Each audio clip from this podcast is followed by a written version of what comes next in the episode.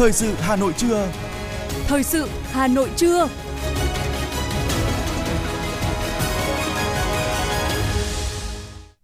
Tuấn Hiệp và Thúy Hằng xin đồng hành cùng với quý vị thính giả trong 30 phút của chương trình Thời sự trưa nay. Chương trình có những nội dung chính sau đây. Hà Nội kiểm tra chuyên đề cấp giấy chứng nhận quyền sử dụng đất lần đầu. Đề xuất bổ sung thêm nhóm hàng hóa không được áp dụng thuế giá trị gia tăng 0%. Xuất khẩu rau quả năm 2024 kỳ vọng những kỷ lục mới. Thử nghiệm số hóa giấy chuyển tuyến bảo hiểm y tế, giấy tái khám. Phần tin thế giới có những thông tin động đất tại Nhật Bản hỗ trợ chỗ ở cho các nạn nhân mất nhà. Dầu thế giới rớt giá sau thông tin kho dự trữ ở Mỹ bất ngờ tăng. Sau đây là nội dung chi tiết. Thưa quý vị, Ủy ban Nhân dân thành phố Hà Nội vừa có kế hoạch kiểm tra hoạt động kiểm soát thủ tục hành chính năm 2024 trên địa bàn Hà Nội. Kế hoạch nhằm kiểm tra phát hiện các vi phạm thiếu sót trong hoạt động kiểm soát thủ tục hành chính để đưa công tác này đi vào nền nếp, góp phần cải thiện môi trường đầu tư, kinh doanh, bảo đảm quyền, lợi ích hợp pháp của công dân trên địa bàn thành phố. Các lĩnh vực trọng tâm kiểm tra gồm kiểm tra chuyên đề công tác cấp giấy chứng nhận quyền sử dụng đất, quyền sở hữu nhà ở và tài sản khác gắn liền với đất lần đầu tại các quận huyện, các hồ sơ giải quyết thủ tục hành chính liên thông lĩnh vực đất đai giữa Ủy ban Nhân dân cấp xã, chi nhánh văn phòng đăng ký đất đai các quận huyện, Ủy ban Nhân dân quận huyện, cấp giấy phép xây dựng, lĩnh vực đầu tư, đăng ký kinh doanh, các lĩnh vực công thương, nội vụ, giáo dục đào tạo, cấp huyện, cấp xã, văn hóa, y tế, thời điểm kiểm tra từ ngày 1 tháng 1 năm 2022 đến thời điểm kiểm tra. Thưa quý vị, năm 2023, toàn thành phố có 53 tổ chức cơ sở đảng cần theo dõi, củng cố. Nguyên nhân được xác định các tổ chức đảng này có những tồn tại, hạn chế về công tác cán bộ, buông lỏng quản lý đất đai, né tránh trách nhiệm giải quyết công việc, làm ảnh hưởng đến uy tín của Đảng, làm giảm lòng tin của nhân dân. Trước vấn đề này, các cấp ủy Đảng đã đề ra nhiều giải pháp củng cố cơ sở Đảng yếu kém, nâng cao chất lượng cơ sở Đảng và đội ngũ đảng viên, ghi nhận của phóng viên Đài Hà Nội. Tháng 10 vừa qua, dưới sự chỉ đạo quyết liệt của Ủy ban nhân dân huyện Ứng Hòa, hàng nghìn mét vuông đất nông nghiệp do 9 hộ gia đình ở thôn Thái Bình, xã Vạn Thái xây dựng trái phép đã được xử lý dứt điểm bằng việc cưỡng chế phá rỡ. Ông Nguyễn Duy Bình, Phó Chủ tịch Ủy ban nhân dân xã Vạn Thái, huyện Ứng Hòa cho biết. Thực hiện các kết luận và quyết định của Ủy ban huyện và các cấp thì đối với Ủy ban xã cũng đã tổ chức xây dựng kế hoạch tổ chức cưỡng chế ờ, 4 trường hợp vi phạm đất đai ở trên địa bàn thôn và cũng giả soát vận động tuyên truyền đối với các hộ là tự giác tháo rỡ khắc phục hậu quả. Vì nể nang ngại va chạm, không làm tròn trách nhiệm, người đứng đầu đảng bộ và chính quyền xã Vạn Thái đã bị điều chuyển vị trí công tác. Thay thế cán bộ kịp thời đã giúp Vạn Thái xử lý được tồn tại nhiều năm không thể giải quyết. Ông Đỗ Thế Doanh, Bí thư Đảng ủy xã Vạn Thái, huyện Ứng Hòa cho biết trọng tâm vào thực hiện các cái giải quyết các cái kết luận ờ, sau thanh tra kiểm tra thì cũng rất nhiều nội dung ạ. Nhưng mà từ từ khi từ tháng 6 đến nay thì cái tình hình quản lý đất đai thì cũng đã được sự tập trung quyết liệt và cái tình hình mà vi phạm đất đai cũng đã giảm cơ bản. Đảng bộ xã Kim Sơn, huyện Gia Lâm xếp loại không hoàn thành nhiệm vụ năm 2022, đưa vào diện theo dõi, củng cố năm 2023 mà nguyên nhân xuất phát từ công tác cán bộ Việc thay thế cả bí thư đảng ủy lẫn chủ tịch ủy ban nhân dân xã Kim Sơn đã giúp xử lý, giải quyết những vi phạm trên đất nông nghiệp tồn tại nhiều năm. Ông Dương Đăng Hòa, bí thư đảng ủy xã Kim Sơn, huyện Gia Lâm cho biết. Ngay từ khi mới về cái thì là tôi cũng đã cùng với tập thể ban ờ, chấp hành là ban hành một cái nghị quyết về công tác quản lý đất đai trật tự xây dựng trong đó là chỉ rõ trách nhiệm của À, ban thường vụ này của các đồng chí đảng ủy viên này. Thế rồi thì kể cả đến các chi bộ để trong cái công tác quản lý đất đai trật tự xây dựng đấy quy định rất là rõ trách nhiệm. Đấy gần như là cấp nào người nào phải làm việc gì. Thế thứ hai là chúng tôi cũng chỉ đạo ủy ban dân là cương quyết khắc phục các cái tồn tại hạn chế rất kịp thời. Năm 2023, toàn thành phố có 53 tổ chức cơ sở đảng cần củng cố, trong đó có 12 tổ chức cơ sở đảng diện Ban chỉ đạo thành phố theo dõi và 41 tổ chức cơ sở đảng đại diện Ban chỉ đạo cấp huyện theo dõi, thuộc 13 đảng bộ quận huyện ủy, 3 đảng bộ khối, một đảng bộ tổng công ty. Hết năm 2023, toàn thành phố củng cố xong 44 tổ chức đảng, trong đó Trương Mỹ củng cố xong 4 trên 4 tổ chức đảng, Mê Linh củng cố 4 trên 5 tổ chức đảng, Mỹ Đức đã củng cố được 4 trên 5 tổ chức đảng, huyện Gia Lâm củng cố được 4 trên 5 tổ chức đảng. Ông Nguyễn Tuấn Khanh, trưởng ban tổ chức huyện ủy Gia Lâm cho biết. Xây dựng kế hoạch để triển khai tổ chức thực hiện và giao nhiệm vụ cho các thành viên. Đồng thời là ban thường vụ xây dựng và ban hành các đề án cho từng đơn vị thuộc diện kêu trong diện củng cố và trong đề án thì nêu rõ nội dung cần củng cố, giải pháp cần củng cố. Cái thứ ba đó là công tác tập trung về giải pháp về công tác cán bộ và yêu cầu về luân chuyển điều động cán bộ có năng lực, có trách nhiệm và là cấp ủy viên của huyện ủy về để phụ trách các cái địa bàn theo dõi củng cố đó. Việc kịp thời xử lý kỷ luật, thay thế cán bộ vi phạm không hoàn thành nhiệm vụ, củng cố tổ chức đảng từ yếu kém thành vững mạnh của các cấp ủy trong toàn đảng bộ thành phố đã tạo sự đồng thuận trong hệ thống chính trị và nhân dân, góp phần củng cố niềm tin của nhân dân đối với Đảng.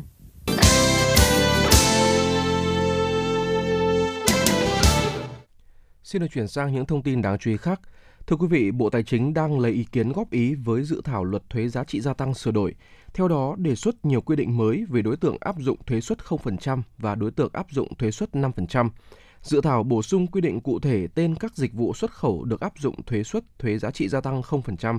Dịch vụ xuất khẩu là dịch vụ cung cấp cho tổ chức cá nhân nước ngoài gồm dịch vụ cho thuê phương tiện vận tải được sử dụng ngoài phạm vi lãnh thổ Việt Nam, dịch vụ vận tải quốc tế, dịch vụ của ngành hàng không, hàng hải cung ứng trực tiếp cho vận tải quốc tế, bổ sung quy định hàng hóa đã bán tại khu vực cách ly cho cá nhân, người nước ngoài hoặc người Việt Nam đã làm thủ tục xuất cảnh và hàng hóa đã bán tại cửa hàng miễn thuế thuộc đối tượng áp dụng thuế suất thuế giá trị gia tăng 0%. Bổ sung quy định giao thẩm quyền cho Bộ trưởng Bộ Tài chính hướng dẫn thủ tục, hồ sơ và điều kiện áp dụng thuế suất 0% đối với hàng hóa, dịch vụ xuất khẩu. Theo nhận định của Hiệp hội Thép Việt Nam, tiêu thụ thép xây dựng trong tháng 11 và tháng 12 năm 2023 đều tăng so với các tháng trước và đạt mức cao trong 20 tháng qua, tăng trưởng hơn 20% đến 40% tùy mặt hàng. Bước sang năm 2024, nền kinh tế trong nước có dấu hiệu khởi sắc cùng các chính sách thúc đẩy đầu tư công của chính phủ, các bộ ngành, Dự báo đến năm 2024, lượng sản xuất và tiêu thụ thép có thể đạt 29 triệu tấn và 21,67 triệu tấn, lần lượt tăng 6,7% và 7,4% so với năm 2023 với diễn biến khả quan về lượng hàng tiêu thụ tăng trở lại trong tháng cuối năm 2023. Nhiều dự báo năm 2024, ngành thép có thể hồi phục khi có các tín hiệu tích cực. Hiện nay chính phủ đã và sẽ tiếp tục nỗ lực đẩy nhanh giải ngân đầu tư công năm 2024 để tạo sự tăng trưởng đột phá, góp phần quan trọng kích cầu, thúc đẩy sản xuất, kinh doanh trong nước và có tác động tích cực đến phát triển sản xuất ở một số ngành như thép, vật liệu xây dựng, cơ khí. Với những tín hiệu tích cực từ thị trường, đổi mới trong phương thức sản xuất, Bộ Nông nghiệp và Phát triển Nông thôn dự báo năm 2024, ngành hàng rau quả tiếp tục đón nhận những kỷ lục mới, tăng trưởng 15 đến 20% so với năm 2023. 2023 được coi là năm kỷ lục của ngành hàng rau quả khi kim ngạch xuất khẩu đạt 5,69 tỷ đô la Mỹ, tăng gần 70% so với năm trước. Trước đó, mục tiêu ngành nông nghiệp đề ra đối với mặt hàng rau quả năm 2024 đạt 4,5 tỷ đô la Mỹ, đến năm 2025 là 5 tỷ đô la Mỹ. Tuy nhiên, năm 2023, mục tiêu đề ra đã cán đích với kim ngạch xuất khẩu 5,69 tỷ đô la Mỹ, vượt 2 năm so với kế hoạch của ngành. Từ những tín hiệu tích cực của thị trường, Bộ Nông nghiệp và Phát triển Nông thôn dự báo năm 2024, ngành hàng rau quả tiếp tục đón nhận những kỷ lục mới, tăng trưởng ở mức từ 15 đến 20% so với năm 2023, tương đương 6,5 đến 7 tỷ đô la Mỹ nếu tận dụng tốt thời cơ. Tin từ Bộ Công Thương cho biết, năm 2023, giá trị tăng thêm của ngành công nghiệp chế biến chế tạo cả nước đạt 3,62%, đóng góp 0,93% vào tổng mức tăng giá trị tăng thêm của toàn nền kinh tế. Cùng với đó, chỉ số tiêu thụ ngành công nghiệp chế biến chế tạo cả nước trong tháng 12 năm 2023 tăng 3,1% so với tháng trước và tăng 5,1% so với cùng kỳ năm 2022. Tính chung năm 2023, chỉ số tiêu thụ toàn ngành công nghiệp chế biến chế tạo tăng 1,8% so với năm 2022, thấp hơn mức tăng 7,1% của năm 2022. Cũng theo Bộ Công Thương, chỉ số tồn kho toàn ngành công nghiệp chế biến chế tạo cả nước tính đến tại thời điểm ngày 31 tháng 12 năm 2023 ước giảm 1,3% so với cùng thời điểm tháng trước và tăng 19,8% so với cùng thời điểm năm 2022 tỷ lệ tồn kho toàn ngành chế biến chế tạo bình quân năm 2023 là 87,5%, cao hơn so với mức 78,1% của năm 2022. Thị trường vàng thế giới sáng nay đảo chiều giảm so với phiên trước khi dự báo triển vọng tăng trưởng kinh tế tích cực trong năm 2024. Lạm phát đang đi đúng hướng sẽ giúp cho các ngân hàng trung ương giảm bớt áp lực hạ lãi suất. Vào lúc 6 giờ 5 phút sáng nay theo giờ Hà Nội, giá vàng thế giới giao ngay đảo chiều giảm về ngưỡng 2.024 đô la Mỹ một ounce, giảm 6 đô la Mỹ một ounce so với phiên trước đó.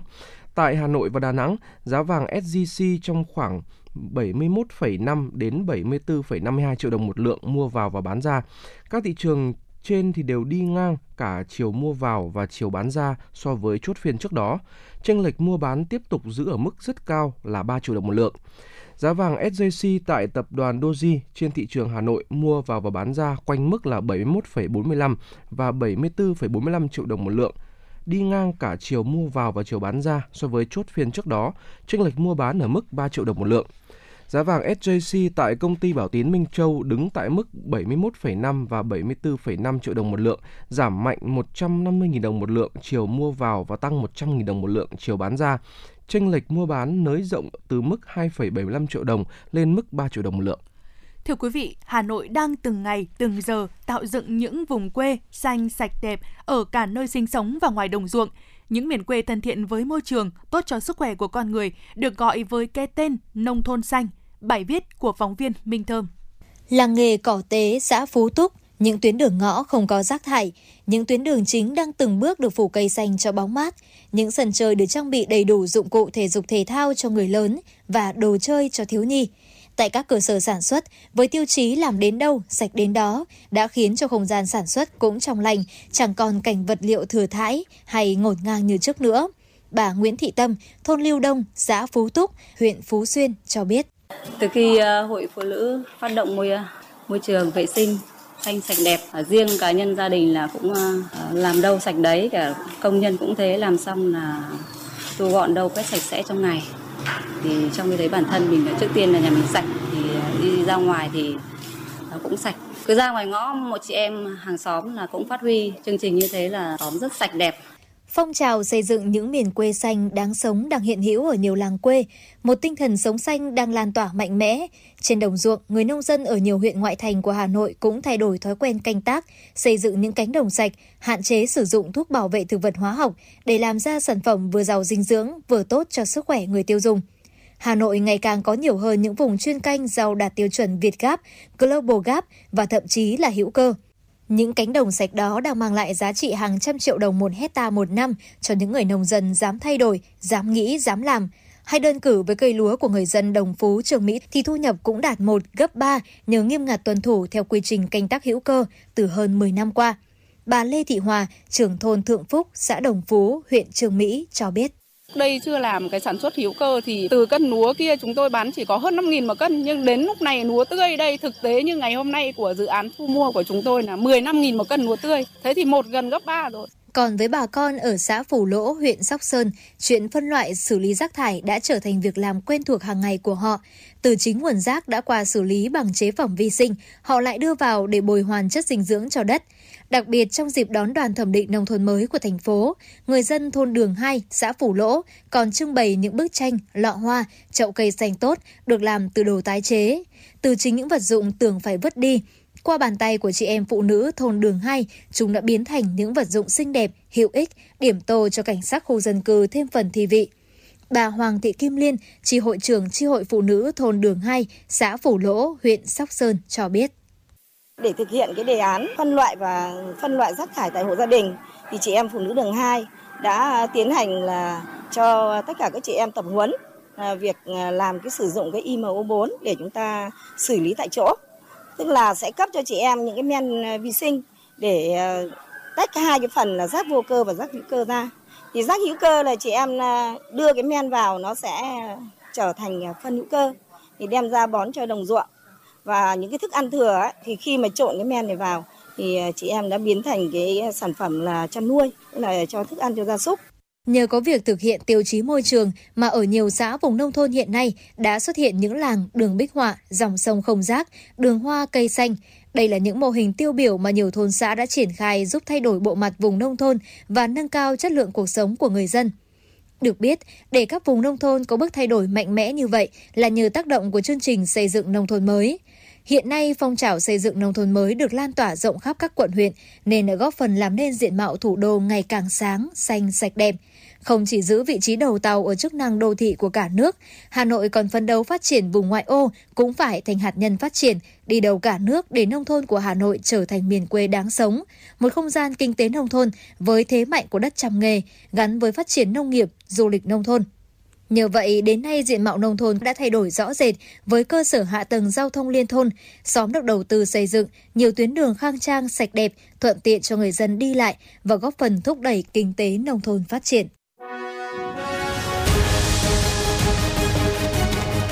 Thời sự Hà Nội, nhanh, chính xác, tương tác cao. Thời sự Hà Nội, nhanh, chính xác, tương tác cao.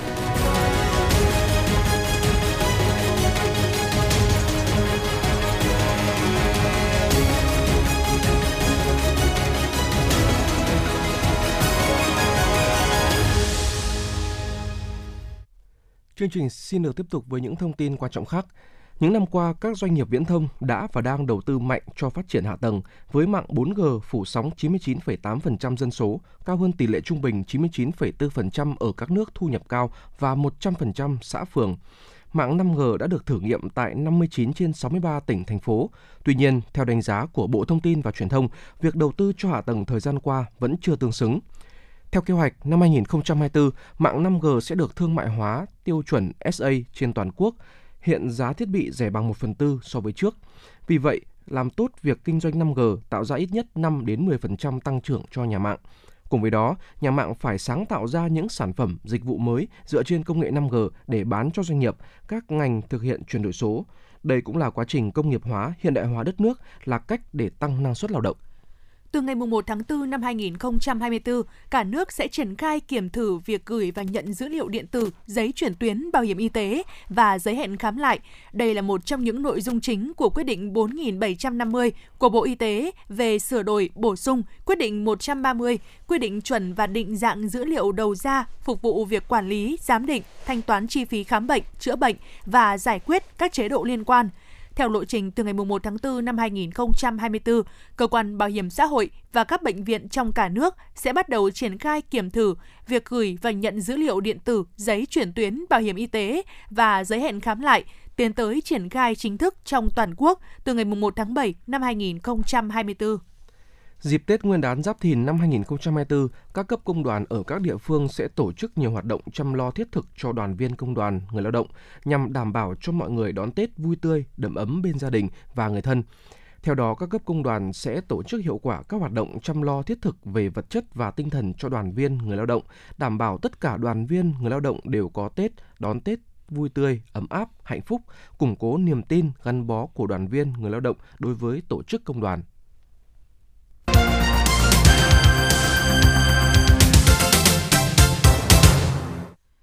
Chương trình xin được tiếp tục với những thông tin đáng chú ý khác. Thưa quý vị, Bộ Công an vừa ban hành kế hoạch cao điểm bảo đảm trật tự an toàn giao thông, trật tự xã hội trên các tuyến giao thông dịp Tết Nguyên đán Giáp Thìn và lễ hội đầu xuân 2024. Theo đó, lực lượng cảnh sát giao thông phối hợp cùng các lực lượng trong công an nhân dân, tập trung lực lượng, phương tiện, thiết bị kỹ thuật nghiệp vụ để triển khai thực hiện cao điểm với mục tiêu kịp thời phòng ngừa, phát hiện, ngăn chặn và xử lý các hành vi vi phạm là nguyên nhân trực tiếp dẫn đến tai nạn giao thông, nhất là các vụ tai nạn giao thông đặc biệt nghiêm trọng, hạn chế ủn tắc giao thông, phòng ngừa đấu tranh với các loại tội phạm và vi phạm pháp luật trên các tuyến giao thông, hỗ trợ phục vụ nhu cầu đi lại, vui chơi, lễ hội trong dịp cuối năm, Tết Nguyên đán Giáp Thìn và các lễ hội đầu xuân năm 2024 của người dân. Sở Giao thông Vận tải Hà Nội vừa ban hành kế hoạch phục vụ vận tải dịp Tết Nguyên đán và lễ hội Xuân Giáp Thìn năm 2024. Theo đó, Trung tâm Quản lý Giao thông Công cộng thành phố Hà Nội phối hợp chặt chẽ với các đơn vị vận tải bằng xe buýt bảo đảm chất lượng xe tham gia hoạt động trên tuyến, số lượng xe dự phòng tối đa để giải tỏa lượng khách tăng cao vào các ngày cao điểm tại các bến xe khách và kịp thời giải tỏa khách đi các tỉnh khi có yêu cầu. Các bến xe thực hiện nghiêm việc kiểm tra, kiểm soát các xe ra vào bến đăng ký đón trả khách, kiểm tra chất lượng phương tiện, người lái, hàng hóa, hành lý theo quy định, kiểm tra hành khách có dấu hiệu đưa các chất cháy nổ, các loại hàng hóa, hành lý cấm vận chuyển lên phương tiện và kịp thời ngăn chặn xử lý nếu phát hiện vi phạm. Sở Giao thông Vận tải Hà Nội vừa kiến nghị dừng 6 tuyến buýt trợ giá cao từ ngày 1 tháng 4 tới, dự kiến sẽ giảm được khoảng 11,45 triệu km hành trình một năm, tương ứng với chi phí tiết kiệm khoảng 212 tỷ đồng một năm. Cụ thể, 6 tuyến buýt được đề nghị dừng hoạt động gồm các tuyến số 10, 14, 18, 44, 45 và 145. Để không ảnh hưởng nhiều tới việc đi lại của hành khách, Sở Giao thông Vận tải sẽ điều chỉnh các tuyến buýt có lộ trình tương tự với tuyến dừng hoạt động. Ngoài ra, Sở Giao thông Vận tải Hà Nội vừa ban hành kế hoạch vận tải dịp Tết Nguyên đán và lễ hội Xuân Giáp Thìn 2024. Theo đó, Sở yêu cầu các đơn vị vận tải bằng xe buýt phải đảm bảo chất lượng xe tham gia hoạt động trên tuyến, số lượng xe dự phòng tối đa để giải tỏa lượng khách tăng cao vào các ngày cao điểm.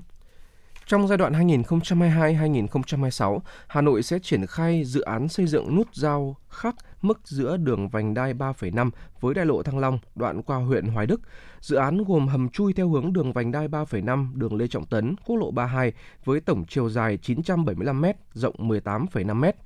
4 cầu nhánh bằng bê tông cốt thép dự ứng lực với tổng chiều dài hơn 2.300 m, bề rộng cầu 8,8 m, đường chắn bê tông cốt thép dài hơn 600 m. Ngoài ra, dự án cũng gồm hệ thống điện chiếu sáng, thoát nước trên cầu và hai đầu cầu. Phần đường trong phạm vi nút giao được xây dựng đồng bộ hệ thống thoát nước, cây xanh, hào cáp kỹ thuật. Công trình có tổng mức đầu tư hơn 2.450 tỷ đồng do Ban Quản lý Dự án Đầu tư xây dựng công trình dân dụng thành phố Hà Nội làm chủ đầu tư.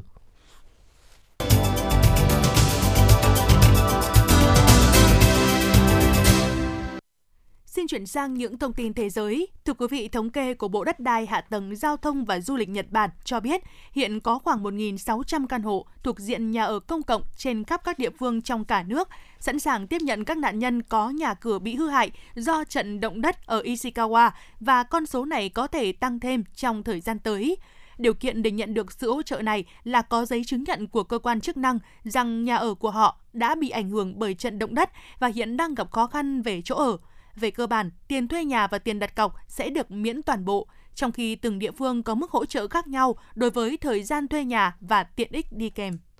Giá dầu thế giới giảm gần 1 đô la Mỹ mỗi thùng trong phiên ngày hôm qua sau khi dự trữ dầu thô của Mỹ tăng vọt bất ngờ và làm dấy lên lo ngại về nhu cầu tại thị trường dầu mỏ hàng đầu thế giới. Theo đó, giá dầu thô ngọt nhẹ Mỹ WTI đã giảm 87 xu, tương đương 1,2% xuống mức 71,37 đô la Mỹ một thùng. Giá dầu thô Brent biển Bắc cũng giảm 79 xu tương đương 1% xuống mức 76,80 đô la Mỹ một thùng. Đầu phiên, giá mỗi loại đã tăng hơn 1%. Theo báo cáo triển vọng kinh tế toàn cầu mới nhất của Ngân hàng Thế giới, nền kinh tế toàn cầu vào cuối năm 2024 sẽ ghi nhận kỷ lục nhiệt ngã, tốc độ tăng trưởng GDP nửa thập kỷ chậm nhất trong 30 năm. Báo cáo được công bố hôm 9 tháng 1 cho thấy tình hình kinh tế trong nửa đầu những năm 2020 thậm chí còn tồi tệ hơn hậu quả của cuộc khủng hoảng tài chính và các cuộc suy thoái khác kể từ đầu những năm 1990. Mặc dù tăng trưởng toàn cầu được dự đoán sẽ chậm lại trong năm thứ ba liên tiếp, từ 2,6% vào năm 2023 xuống còn 2,4% vào năm 2024, Tổ chức tài chính có trụ sở tại Washington này vẫn tự tin rằng nền kinh tế toàn cầu đang ở một vị thế tốt hơn so với một năm trước đó. Lạm phát ở Nga sẽ thấp hơn trong năm 2024 do chính phủ Nga sẽ gần đạt được mức mục tiêu 4,0 đến 4,5%. Bloomberg Economics đưa tin hôm 8 tháng 1 dẫn lời ông Alexander Iskop, chuyên gia hàng đầu về Nga, Trung Đông và Đông Âu. Ông Iskop cho rằng nếu Ngân hàng Trung ương Nga tránh được việc giảm mạnh lãi suất cơ bản từ mức 16% hiện tại, lạm phát chỉ số giá tiêu dùng sẽ đạt mức mục tiêu. Việc thành phố New York, Mỹ tiến hành trục xuất người di cư diễn ra sau động thái thắt chặt các quy định nhằm giảm bớt áp lực đối với hệ thống tại địa phương. Chính sách trục xuất người di cư nhằm giảm bớt áp lực lên hệ thống an sinh xã hội của thành phố trong bối cảnh lượng người di cư liên tục đổ về. Tại trung tâm quận Manhattan, thành phố New York, Mỹ, những gia đình người di cư đầu tiên đã rời khỏi các khách sạn theo kế hoạch của thị trường thành phố New York Eric Adams ban hành vào tháng 10 năm 2023. Theo đó, các gia đình người di cư có trẻ em chỉ có thời hạn tạm trú tối đa là 60 ngày. Tuy nhiên, chính sách đặt ra thách thức lớn với nhiều gia đình khi họ gặp nhiều khó khăn trong việc tìm nơi ở mới. Quan chức quân đội Somali thông báo các phần tử Al-Salab đã bắt giữ một ờ, trực thăng của Liên Hợp Quốc chở hai công dân Somali và một số người nước ngoài khi chiếc máy bay hạ cánh khẩn cấp xuống khu vực do nhóm Hồi giáo cực đoan này kiểm soát. Theo thiếu tá Ali, chiếc trực thăng của Liên Hợp Quốc đã gặp trục trặc ngay sau khi cất cánh từ thành phố Beledweyne ở miền trung Somali trước khi hạ cánh xuống khu vực gần làng Hinhe, giáp với khu vực Gagulut thuộc bang Gamugak. Người phát ngôn cơ quan cứu hộ quốc gia Nigeria, ông Edebiyi Babatun Rajab cho biết ít nhất 9 người, trong đó có 5 trẻ em, đã thiệt mạng trong một vụ tai nạn đường thủy ở miền nam nước này, đồng thời cảnh báo số người thiệt mạng có thể còn tăng lên. Theo giới chức địa phương, số nạn nhân không qua khỏi có thể lên tới hơn 20 người. Lực lượng chức năng đã tìm thấy thi thể của 5 trẻ em và 4 người lớn và các cuộc tìm kiếm các nạn nhân khác vẫn đang tiếp diễn.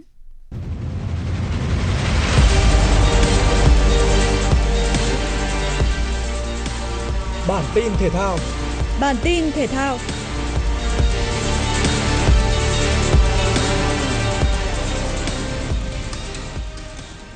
Với thành tích 627,8 điểm ở vòng loại, Nguyễn Thị Mộng Tuyền là đại diện duy nhất của Việt Nam giành vé vào chung kết nội dung 10m súng trường hơi tại giải bắn súng vô địch châu Á 2024 đang diễn ra tại Indonesia. Trận chung kết có 8 vận động viên tranh tài, trong đó có 5 vận động viên đã có xuất dự Olympic Paris 2024. Chính vì thế, hai suất còn lại là cuộc so kè giữa Mộng Tuyền với Amini Potve của Iran và Huyitan của Singapore. Xạ thủ Việt Nam bắn đạt tổng 188,7 điểm sau 6 loạt bắn và xếp trên cả hai đối thủ, qua đó giành vé dự Olympic Paris 2024. Như vậy, Nguyễn Thị Mộng Tuyền là gương mặt thứ hai của đội tuyển bắn súng Việt Nam giành vé tới Paris tháng 8 tới đây. Trước đó, Trịnh Thị Thu Vinh giành suất đầu tiên khi xếp thứ 5 tại chung kết nội dung 10m súng ngắn hơi nữ tại giải bắn súng vô địch thế giới 2023. Huấn luyện viên Đinh Thế Nam được bổ nhiệm làm huấn luyện viên tạm quyền của câu lạc bộ Hà Nội sau khi đội bóng thủ đô nói lời chia tay với huấn luyện viên Bandovic hồi cuối tháng 10 vừa qua. Dưới sự dẫn dắt của ông, đội bóng này đã trải qua 10 trận đấu với thành tích 5 thắng, 1 hòa và 4 thất bại. Trong đó, nổi bật nhất là hai chiến thắng trước Wuhan Tristao và nhà đương kim vô địch Urawa Red Diamond tại vòng bảng AFC Champions League. Tuy nhiên, thành tích này của huấn luyện viên Đinh Thế Nam chưa đủ để đáp ứng kỳ vọng của ban lãnh đạo đội bóng cũng như người hâm mộ. Chính vì thế, lãnh đạo câu lạc bộ Hà Nội quyết định điều chuyển chiến lược gia năm 18 tuổi trở lại vai trò giám đốc trung tâm đào tạo bóng đá trẻ Hà Nội. Người thay ông nắm ra bàn được đội bóng thủ đô xác nhận là một huấn luyện viên đến từ Nhật Bản. Danh tính sẽ được đội bóng công bố trong thời gian sớm nhất. Theo kế hoạch, huấn luyện viên mới của câu lạc bộ Hà Nội sẽ có mặt ở Hà Nội vào ngày 12 tháng 1 tới đây. Lý Hoàng Nam khởi động năm 2024 bằng giải quần vợt World Tennis Tour M25 Mandia diễn ra tại Ấn Độ. Trận đấu đầu tiên của nội dung đơn nam, tay vợt của Việt Nam đối đầu với Virali Murugesan đang xếp hạng 1606 thế giới của chủ nhà Ấn Độ. Với thứ hạng 561 thế giới, Lý Hoàng Nam nhanh chóng thể hiện sức mạnh ngay khi nhập cuộc. Ở set đầu tiên, tay vợt gốc Tây Ninh đã áp đảo hoàn toàn khi đánh bại Murugesan với tỷ số 6-2. Sáng set thứ hai, dù chơi tốt hơn, nhưng đại diện của chủ nhà Ấn Độ chỉ có thể đeo bám Lý Hoàng Nam đến điểm số thứ 3, sau đó để thua với tỷ số 3-6. Thắng chung cuộc 2-0, Lý Hoàng Nam lọt vào top 2, gặp người thắng trong cặp đấu giữa David Pinchele đến từ Áo và Vishnu Vahan của Ấn Độ. Đội tuyển boxing nữ Việt Nam đã có đợt tập trung trong năm mới 2024. 18 tay đấm xuất sắc nhất đã được tập trung và tập luyện tại các điểm tập ở Hà Nội và thành phố Hồ Chí Minh để chuẩn bị cho mục tiêu hướng tới giành tấm vé chính thức dự Olympic Paris 2024 của boxing Việt Nam. Trong đó trọng tâm hướng vào các tay đấm nữ. Với điểm tập tại Hà Nội, đội tuyển boxing Việt Nam có 6 tay đấm quan trọng nhất, được dẫn dắt bởi huấn luyện viên Nguyễn Như Cường, gồm những cái tên như Nguyễn Thị Tâm, Hà Thị Linh, Lưu Diễm Quỳnh, Nguyễn Thị Hương, Nguyễn Thị Kim Sang, Võ Thị Kim Anh. Trong đó, Nguyễn Thị Linh, Lưu Diễm Quỳnh và Hà Thị Linh là các nhân tố được tập trung tập luyện để tham dự một số giải vòng loại Olympic. Tại điểm tập ở thành phố Hồ Chí Minh, đội tuyển boxing nữ Việt Nam gồm 12 võ sĩ do huấn luyện viên Phạm Thanh Hải chịu trách nhiệm chuyên môn. Trước mắt, thời gian tập trung của đội tuyển boxing nữ Việt Nam kéo dài tới ngày 31 tháng 8. Vào ngày 29 tháng 2 năm nay, đội boxing Việt Nam sẽ tới Ý tham dự vòng loại Olympic để tranh suất thi đấu. Sau lượt đấu này, ngày 23 tháng 5, đội tuyển tiếp tục tới Thái Lan dự vòng loại Olympic tiếp theo. Đây là giải cuối cùng trong các lượt vòng loại Olympic của boxing thế giới. Đại khí tượng thủy văn khu vực đồng bằng và trung du Bắc Bộ dự báo hôm nay không khí lạnh tiếp tục ảnh hưởng đến thành phố Hà Nội. Do vậy Hà Nội có mưa, mưa nhỏ, gió đông bắc mạnh cấp 2 cấp 3, thời tiết rét, nhiệt độ thấp nhất phổ biến từ 16 đến 18 độ. Vùng núi các huyện Ba Vì, Sóc Sơn từ 15 đến 17 độ. Hình thế thời tiết nêu trên tại thành phố Hà Nội còn duy trì đến ngày 14 tháng 1. Khoảng ngày 16 và ngày 17 tháng 1, thành phố Hà Nội tiếp tục ảnh hưởng bởi đợt không khí lạnh tăng cường, có cường độ yếu kết hợp rãnh gió Tây trên cao hoạt động mạnh gây mưa, mưa rào và rông. Quý vị và các bạn vừa nghe chương trình thời sự của Đài Phát thanh và Truyền hình Hà Nội. Chỉ đạo nội dung Nguyễn Kim Khiêm, chỉ đạo sản xuất Nguyễn Tiến Dũng, tổ chức sản xuất Xuân Luyến. Chương trình do biên tập viên Minh Thơm, phát thanh viên Tuấn Hiệp Túy Hằng và kỹ thuật viên Quốc Hoàn thực hiện. Hẹn gặp lại quý vị trong chương trình thời sự lúc 19 giờ tối nay. Thân ái, chào tạm biệt.